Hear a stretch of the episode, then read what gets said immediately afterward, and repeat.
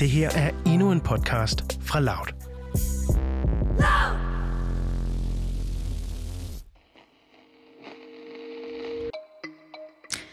Dynen er revet til side på en enmandsseng med trægavl, og på det røde lagen er et arsenal af våben legnet pænt op. Der er et øh, stort gevær med sigte, en lille pistol, en masse ammunition, et knojern, en økse og helt vildt mange knive i alle mulige størrelser. Der ligger også to iPhones og nogle USB-nøgler fyldt med højere ekstrem politisk propaganda. En særlig politienhed fandt tidligere på ugen alt det her hjemme hos en 21-årig professionel tysk soldat, lige nord for den tyske storby Frankfurt. Eller rettere sagt hjemme hos hans far, som ham og hans bror bor sammen med i et faldefærdigt hus i flere etager med en fuldstændig blottet facade, vinduer med nedrullede skodder og en underlig lille metalindhegnet forhave. Det er sådan et sted, hvor man tænker, jep, der foregår noget creepy herinde.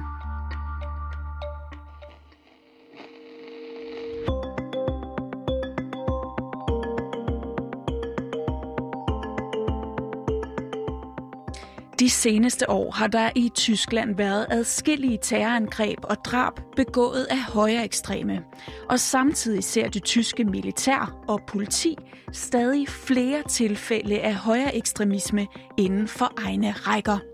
I udsyn i dag giver vi dig et indblik i den højre ekstreme trussel i Tyskland, især den inden for egne rækker, som man måske ikke har været helt opmærksom nok på tidligere.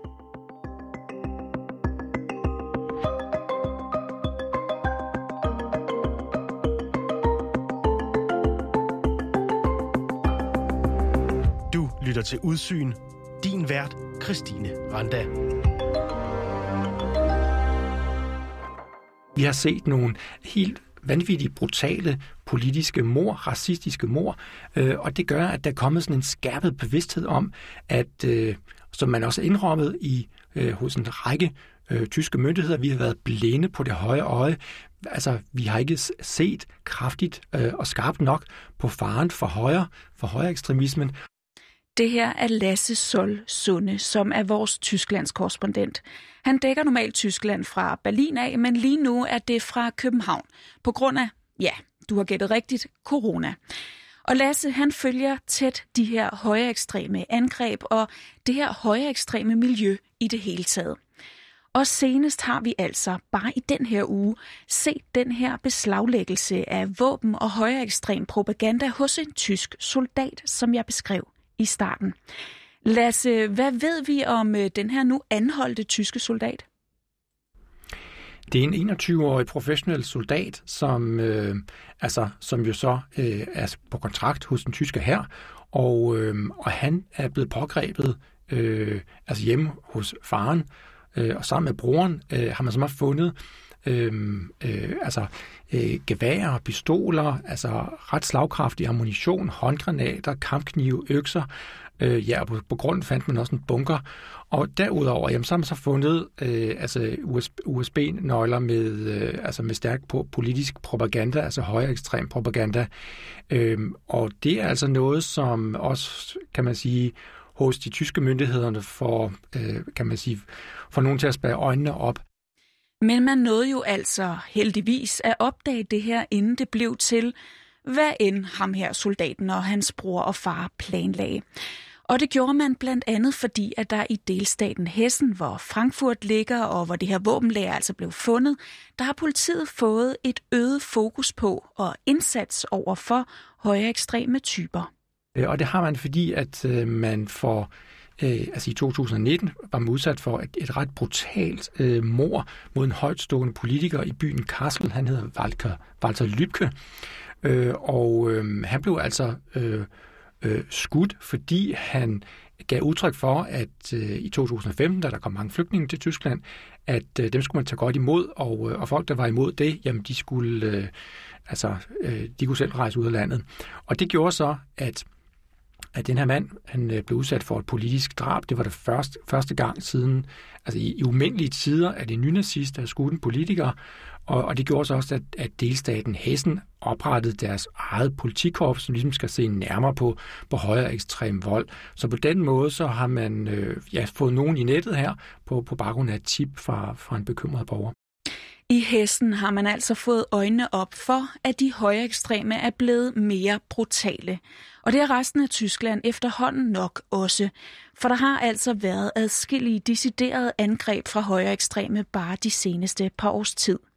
I oktober 2019 forsøgte en 27-årig højere ekstrem mand at trænge ind i den jødiske synagoge i den tyske by Halle, der ligger knap 200 km sydvest for Berlin. Det lykkedes ham ikke at komme ind i synagogen, hvor 45 mennesker var samlet, men han skød og dræbte to mennesker foran synagogen og sårede to andre. Og for et par uger siden, der markerede man i Tyskland årsdagen for et andet brutalt angreb i den tyske by Hanau. Altså den 19. Øh, februar øh, 2020 blev der i øh, den lille by Hanau, det er sådan en lille provinsby, sådan lidt, sådan lidt øst for Frankfurt, der blev der begået et, et, et ret voldsomt øh, højekstremt angreb. Altså en, øh, en dybt racistisk mand øh, havde, skaffet sig forskellige våben og kørt rundt i byen og skød rundt på øh, først en shisha-bar, og så en, en kiosk, og så også ude på gaden. Og han dræbte i alt ni mennesker, før han kørte hjem til sin mor, som, øh, altså, som er sengelæggende og syg, og skød hende, skød sig selv. Og den eneste, der så at sige, i den nære familie, der overlevede, det var hans far. Øh, Øhm, så så det markerede øh, for alvor øh, sådan et kæmpestort wake-up call øh, i den tyske offentlighed. Altså øh, den her dybt, dybt følte racisme, øh, som, som mange måske også følte i hverdagen, altså ligesom fik udslag i det her øh, meget voldsomme attentat, og det er så det, man har, har markeret her, øh, altså i slutningen af februar. Og her læste den tyske kansler Angela Merkel navnene op på de dræbte ved angrebet i Hanau. De ermordeten hießen Ferhat Unvar, Mercedes Kirpatsch, Sedat Gürbüz, Gökhan Gültekin, Hamza Kurtovic, Kaloyan Velko, Willi Viorel Paun, Said Neza Hashem und Fatih Sharasholu. De her racistiske, højere ekstreme terrorangreb, som man altså har set adskillige af i Tyskland de seneste år, har til synladende et fællestræk, som vi også har hørt om tidligere i forhold til islamistisk terror. Det, der måske forener de her mennesker, det er, at de et stykke hen ad vejen agerede alene.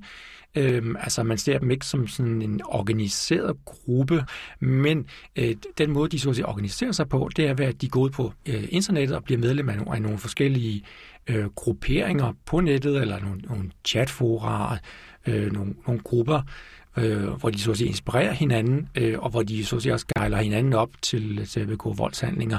Så på den måde er det sådan, der spiller internettet altså ikke en uvæsentlig rolle i, øh, i den her måde, som, som folk de mødes på. Men Lasse, øh, noget af det, som jeg jo synes er noget af det vildeste, det er, at øh, det jo altså lader til, at der er en del af de her højere ekstreme typer inden for egne rækker. Altså i det tyske politi og militær, som vi jo også ser det i, i den her seneste sag med den unge soldat. Prøv lige at forklare, hvor udbredt er det her? Ja, man kan sige, at de højere ekstreme øh, som man siger, sager, altså øh, der har man både hos politiet og også hos militæret set altså en, en markant stigning øh, hen over de seneste år. Altså, øh, øh, hvis vi bare ser på politiet, så har der været mm, altså 229 sager to, i, i 2020 her, og det er altså en stigning på 32. Og så har man også inden for militæret, altså militæret har deres egen efterretningstjeneste i Tyskland, den hedder MAD, og der har man altså fundet 477 sager, altså hvor der er mistanke om, at folk de, de øh, har begået noget, noget kriminelt. Øhm, og øh, det er altså en stigning på 369 sager, altså det er sådan mere, kan man sige, løse henvisninger, som man så undersøger. Og lad os lige kigge lidt nærmere på det her stigende antal højere ekstreme sager mod folk fra det tyske politi og militær. Altså bare ser vi på hovedstaden Berlin, øh, der har vi omkring 40 sager, omkring 20 mennesker er blevet øh, blevet smidt ud øh, af disciplinære årsager, altså fordi man har fundet ud af, at de, de er aktive på internettet, de, de deler øh, nynazistiske eller højre radikal øh, idéer. Og ser vi på den mest folkerige delstat i Tyskland, Nordrhein-Westfalen, Altså så har der blandt øh, lidt mere end 26.000 ansatte i delstatspolitiet været omkring 200 tilfælde. Så på den måde er der jo så øh, en ikke uvæsentlig del øh, af korpset her, som, øh, som så, så at sige, abonnerer på, på højere ekstreme idéer. Og 25 af de her politifolk i Nordrhein-Westfalen er indtil videre blevet suspenderet, og adskillige er blevet afskediget. Og det er øh, de blandt andet, fordi man har fundet nogle ret vilde ting på deres telefoner. Jamen det er, altså, hvor en politibetjent står mellem, mellem to øh, altså politivogne, øh, altså mens han er på arbejde, og så står han og hejler, eller at man har formet øh, hagekorset ved hjælp af øh, patroner og taget billeder af det og delt det, eller man har, øh, når, når nogen ringer til en, jamen, så bliver der afspillet en, øh, altså sådan en nynazistisk øh, sang. Øh, så på den måde er der ligesom nogle forskellige ting, der har gjort, at de er kommet i fedtefadet, og, og, og nogle af dem altså så også er blevet afskedet. Hvorfor ser vi det her inden for, for politiet og militæret i Tyskland, Lasse? Altså, hvis man ser på politiet, altså, så har man så været ude og undersøge, jamen, hvor højreorienteret er folk, når de så at sige starter i politiet. Øh, og det her kan man Universitetet i Bielefeld været ude og lave en undersøgelse på, og der siger man, at det er omkring mm, 20 procent. Det er ikke sådan, hvad kan man sige, det, er ikke så, det stikker ikke så meget af fra den så at sige, øvrige virkelighed, altså øh, at have tallet være som altså højere øh, orienteret, altså ikke højere ekstremt, øh, øh, altså man, man tendens til, til, til, hvad kan man sige, den, den, de, de yderste højre. Øh, så på den måde øh, er, er politiet ikke som sådan, øh, som udgangspunkt, mere højorienteret end, end resten af befolkningen. Men når de så er inde, så sker der altså noget. Det man så finder ud af, det er, altså når de så, så de kommer ind i rækkerne, og de så får nogle ret voldsomme oplevelser, de skal ud til, til øh, altså øh, ud og efterforske noget kriminalitet, som måske er, er øh, i Tyskland har man fået meget fokus på på sådan klankriminalitet, altså hvor, hvor, hvor indvandrere, familier står for, for sådan ret store sagskomplekser, eller Øh, og det, der har man så måske fundet ud af, at jamen, altså, når man så at sige afmelder, altså når man har været igennem nogle hårde oplevelser som politimand, så er det ikke altid, man får talt om det. Altså hvad er det egentlig, man har oplevet? Hvordan har det påvirket en? Altså, og der er flere sådan... Øh, øh, øh, altså inden for politiets egne rækker har man nogen, man kan gå til, altså en slags øh, en psykologfunktion, og der er altså flere øh, af dem her, af de her psykologer, som siger, jamen, øh, nogen opdager ikke i tide, at de er blevet mere øh, forrådet og blevet mere ekstrem i deres egen tænkning. Øh, så der kan være noget om, at, at man inden for tysk politi måske ikke har været god nok til at øh, øh, ja, så at sige, bearbejde, øh, når man har været udsat for noget voldsomt. Men så er der altså også selve sådan det interne miljø i politiet, og for den sags skyld også i militæret, som i hvert fald nok ikke dæmmer op for øh, en potentiel ekstrem adfærd eller voldsom højredrejning. Det er jo et, øh, altså et miljø, hvor kropsånd og disciplin og øh, Øh, og det, at man ikke så at sige, forråder hinanden, også har en vis betydning. Altså, øh, at man ikke så at sige slader til ens overordnede, hvis man opdager, okay, måske er ens kollega ikke helt fin i kanten altid, men det accepterer man, fordi at, øh, at man langt stykke hen ad vejen ikke ønsker at, at øh, ja, og altså, man ønsker jo måske også den egen beskyttelse. Altså, hvis man selv måske har en dårlig dag, så har man ikke brug for, at ens kollega slader til ens chef. Og for nylig, der gav en uh, ung politibetjent, der havde sagt sit job op, et sjældent indblik i det her miljø. Og han sagde, jamen, altså han mødte i sin hverdag øh, blandt politikollegerne altså, altså mange racistiske, småracistiske bemærkninger, og han sagde, når han prøvede at sige, ej, nu stopper det her, så var der ingen, der, der lyttede til ham. Der var ikke nogen til så at sige, også, også at sige fra på, på, øh, på, altså på egne vegne, men også på, på, øh, på det hele taget, og ligesom at tage et opgør med den her måde at, at, at tale om hinanden på. Altså, øh, og der siger for eksempel en, en politiforsker, øh, øh, han hedder Rafael Beer, han er, han er professor ved Polizeiwissenschaft ved øh, Politiets Akademi i, i Hamburg. Han siger, jamen der mangler måske inden for politiet sådan en whistleblower-ordning, hvor man kan ringe ind og sige, mm, altså, vi har altså et problem med den her deling. Øh, der er altså nogen, som er, er skaret ud, øh, og øh, vi har altså brug for, at der bliver taget hånd om de her ting. Politiet i Nordrhein-Westfalen, som vi talte om før, har lavet en kampagne, hvor de siger fra over for den her højere ekstremisme og racisme. Die Geschehnisse in unseren eigenen Reihen verabscheuen wir, genauso wie Sie. Extremisten und Rassisten haben bei uns keinen Platz. Nicht bei uns, nicht mit uns.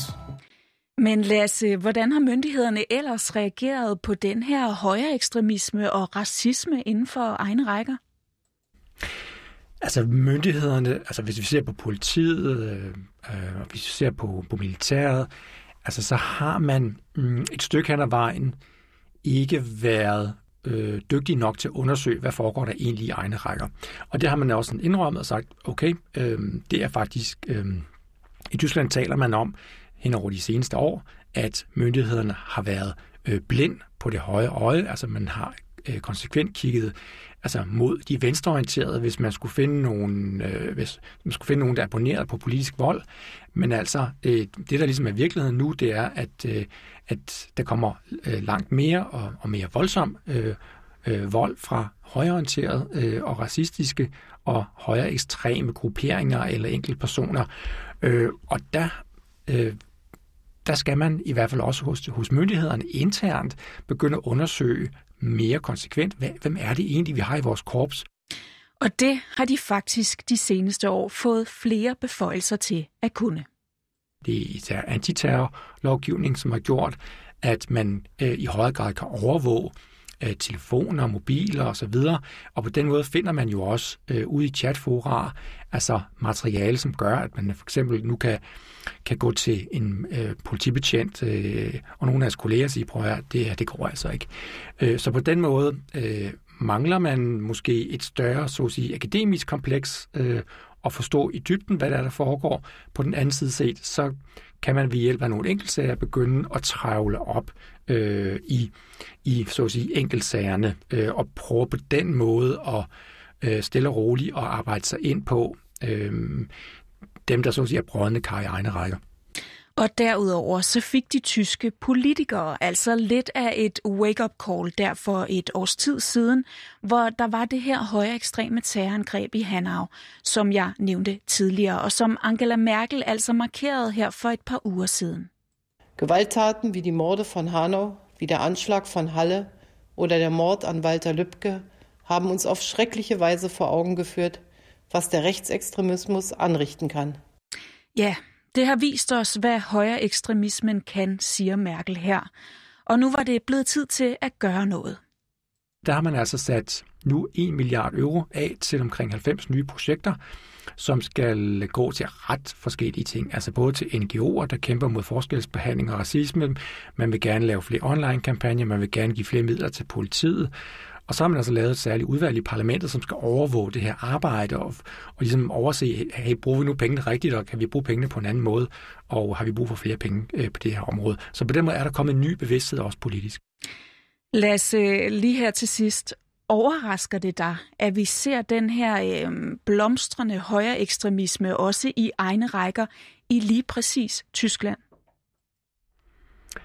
Altså det, der jo er problematisk, øh, når vi taler om Tyskland, det er selvfølgelig historien. Altså øh, tysk historie er jo, øh, altså når vi ser på 2. verdenskrig på nazismen, øh, og på de udløber, det har haft, så har det selvfølgelig en helt særlig betydning, når højreorienteret, højere ekstrem vold opstår i Tyskland. Og så kan man sige, så får den lige en, en ordentlig ekstra dimension, når man ser på øh, på netop øh, politi og militær. Det var netop nazisterne, som, som øh, gennemførte øh, ja, vores civilisations største øh, massedrab øh, på jøderne blandt andet. Øh, så på den måde så har det en, en, en kæmpe betydning. Øh, på den ene side skal man selvfølgelig heller ikke overdrive og sige, at det er et, et, øh, et korps, hvor man vil bruge våben, hvor man vil bruge den magt, man har til så at sige at, at tilegne sig øh, altså, øh, at bruge det antidemokratisk. Øh, altså, der er vi jo på ingen måde endnu øh, eller forhåbentlig kommer aldrig til det, men øh, det er i hvert fald den ekstra dimension, man har i Tyskland. Altså man, vi ser det også i andre lande, øh, men øh, den får, altså i Tyskland så en, en, en øh, man er ekstra overvågen, og man bliver ekstra forarvet, når det sker i Tyskland.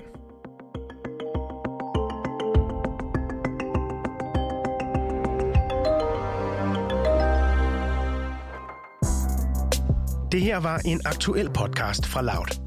Hvis du godt kan lide at følge med i samfundsdebatten, men ikke kan holde ud at se debatten på DR2, så prøv i stedet vores debatprogram, Touché. Her tager Cecilie Lange og Kevin Shakir aktuelle emner op på en nysgerrig og undersøgende façon. Søg på Touché, der hvor du finder din podcast.